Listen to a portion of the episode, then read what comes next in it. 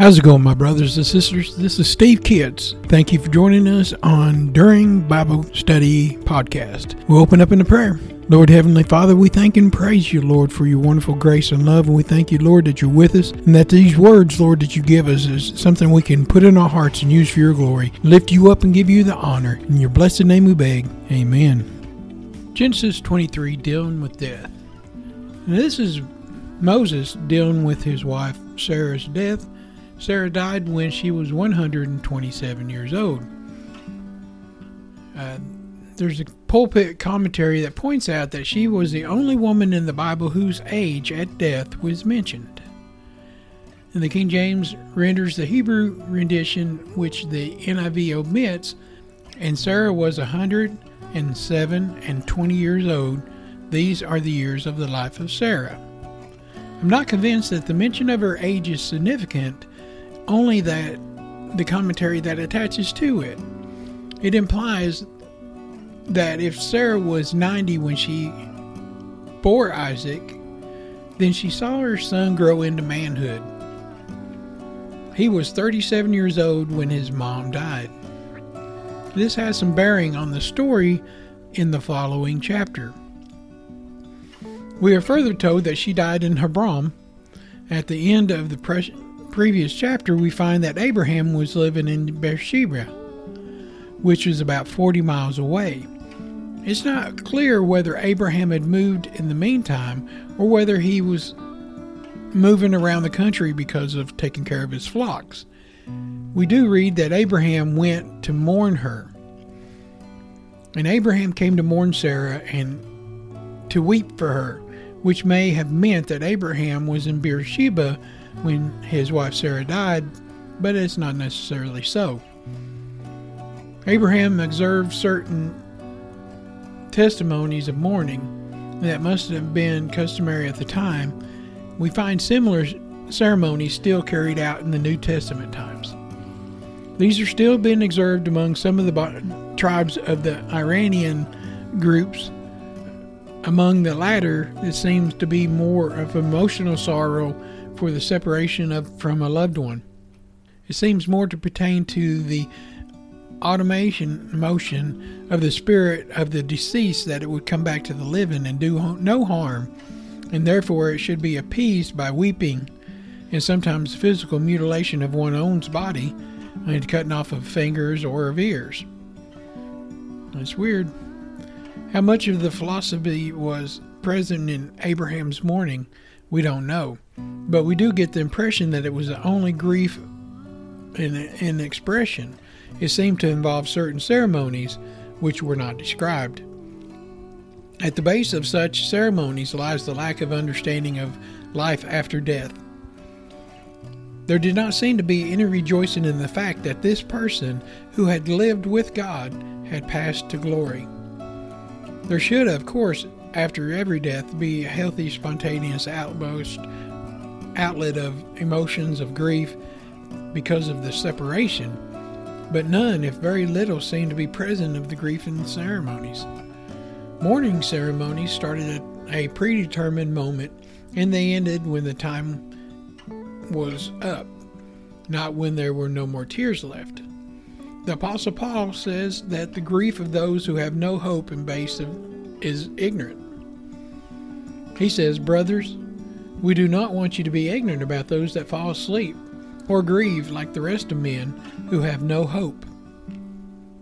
I've been trying to imagine what it would be like to lose a spouse in your old age. That seems to be, to me, the time when you need each other more than you do at the moment. I've been praying that unless God would decide to take us both at the same time, He should take my wife first. I do not want her to go through the agony of a separation. I trust that God's grace and sweet assurance in His presence and the realization of glory in which the beloved one has gone ahead will sustain me and keep me from falling apart.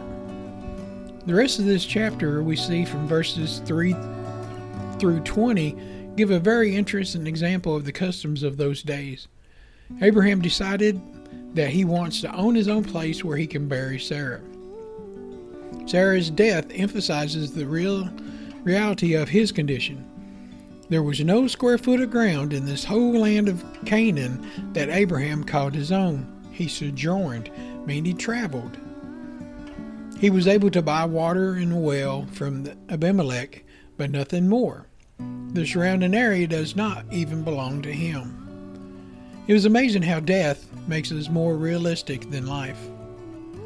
It was when Sarah is dead that the fact stares Abraham right in the face that he is an alien and a stranger in the land that which he lived majority of his life. It makes one realize the truth of Ecclesiastes. A good name is better than a fine perfume, the day of death better than the day of birth. It is better to go to the house of mourning than go to the house of feasting, for death is an eternal of every man and the living should be taking this to heart. Sorrow is better than laughter, because the sad face is good for the heart. The heart of the wise in the house of mourning, but the heart of fools is in the house of pleasure. The sarcasm of Solomon tells us that life is the tendency to distract us from the reality in which we live. Better would it be to say that sin in life it has a dulling effect on us and death makes us think more clearly. Abraham must have looked around before he faced the Hittites. He knew where he wanted to buy, and he probably knew how much he would have to pay for it. We learn that business in the olden days was different from in our time. It was a ritual, a part of a society event. Abraham does not just go in and pay. Being familiar with the customs of the time, he probably did not expect anything else. So Abraham makes a deal with the Hittites, particularly with Ephron, the son of Zophar, for a cave which is called Machpelah, which means double. It has been debated among the scholars which m- means the cave within a cave, or a cave with two entrances, or a cave for two bodies. It must not have been a simple hole in the wall. The Hittites addressed Abraham with a mighty prince. Elohim means Prince of God, according to Adam Clarke. It did not clearly, it wasn't clear whether they have looked at Abraham the same way as Abimelech did in chapters 20 and 21. Obviously, they did not display the same fear in Abraham since they did not sell the cave and surrounding field to him for a good price. Thus, the spite in the show of generosity. Abraham read between the lines without any difficulty. The Westerners had a hard time negotiating with people who do not say way they mean. This is due to the fact that we do not know what it was supposed to mean. Abraham knew that he was not supposed to just accept anything free of charge.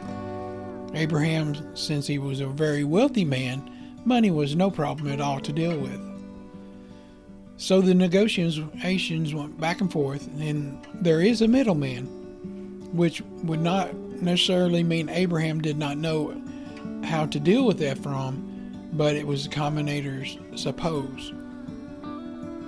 This was a third party, and it was probably part of the Eastern ritual of politeness. Abraham is more direct in his request, but the selling party, nobody says that he, what they say actually is what they mean. Finally, Abraham was able to understand that he could only have the cave if he buys the field also, the price for both being 400 shekels of silver. There's no way of asserting how much that sum would be in modern day, but we do get the impression, however, that it wasn't cheap. The Hittites must have realized that they had Abraham over a barrel and they took full advantage of it. We also get the impression that Abraham didn't care how much he had to pay he had more important things on his mind than silver. Stephen appears to refer to this transaction in Acts, where he talks about Jacob's sons. He says, Their bodies were brought back to Shechem, the place of the tomb Abraham had bought from the sons of Hamor at Shechem for a certain sum of money. So there seems to be some confusion of Stephen's speech between the deal of Abraham that was made with Ephraim and the purchase of the piece of ground that Jacob got from Hamor. In Genesis 33:19 we read, "For a hundred pieces of silver he bought from the sons of Hamor, the father of Shechem, the plot of ground that he pitched his tent." A possible solution, which you find mentioned nowhere, would be that Succoth and Machpelah were the same place, and that the Hittites of the area was simply reclaimed what they had sold to Jacob to make somebody have to buy it again. So, according to Westminster Dictionary in the Bible, Succoth of Jacob would be the east of the Jordan River, which is a different place than Machpelah, south of Jerusalem. We learn two things from this story. First, that the only piece of land that Abraham ever owned or possessed was a grave. This is a reminder that death uh, is coming on all of us and we're a stranger in the land. Abraham was rich in heavenly promises but poor in earthly fulfillments. This is a rich illustration of Hebrews 11, where we read, By faith he made his home in the promised land like a stranger in a foreign country. He lived in tents, as did Isaac and Jacob, who were heirs with him of that same promise. For he was looking forward to the city with foundations, whose architect and builder is God. All these people were still living by faith when they died. They did not receive the things promised, they only saw them and welcomed them from a distance.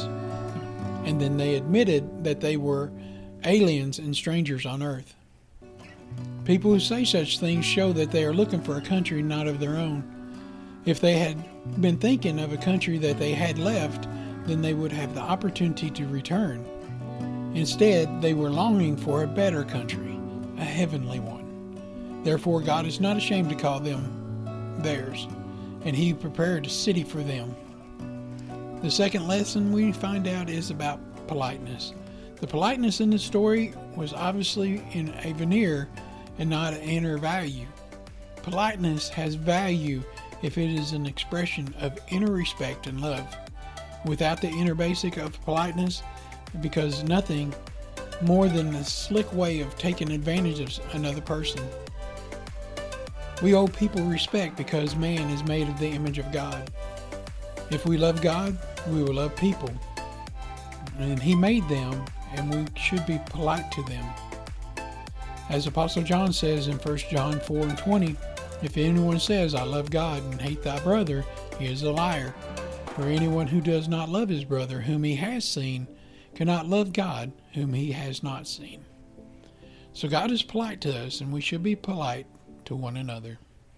I want to take a minute to talk to you about Buzzsprout. Today is a great day to start your own podcast. Whether you're looking for a new market or a channel, may I suggest that you share your thoughts and your ideas with the world. And it's just so fun to have a talk show Podcasting is very easy, inexpensive, and a fun way to expand your reach online. Buzzsprout is hands down the easiest and best way to launch, promote, and track your podcast. Your show can be online and listed in major podcast directories like Apple Podcasts, Spotify, Google Podcasts, iHeartRadio, and many more within minutes of finishing each recording. Podcasting isn't hard when you have the right partners. And a team that they have at Buzzsprout is passionate in helping you succeed. They want you to succeed. Join with over 100,000 podcasters already using Buzzsprout to get their message out to the world. Let's go ahead and create something together.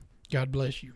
Let me tell you about a new product that you probably need to go check out. It's called Talking Jesus Doll at JesusDoll.com. If you use my promo code SteveKids at checkout, they'll give you an extra 10% off. With all the woke culture going out affecting kids with cartoons and toys, they're trying to separate your kids and your grandkids from the family and from God. I recommend that you introduce Jesus to your kids as early as possible. That's why we're partnering with the Talking Jesus Doll. It's a plush doll that talks. When you squeeze the hand, it speaks 10 phrases that Jesus said in the Bible, from the Lord's Prayer to John 3:16 and everything in between. With everything that's going on, it's important to introduce our children to the love and the lessons that Jesus had for many years. I love this product and so does everyone else. The reviews are amazing and kids are learning the Bible verses and using the doll to minister to others. If you have kids, grandkids, nieces, and nephews, this is a perfect gift for them. It could be for Easter, birthdays, and even Christmas. Teach your kids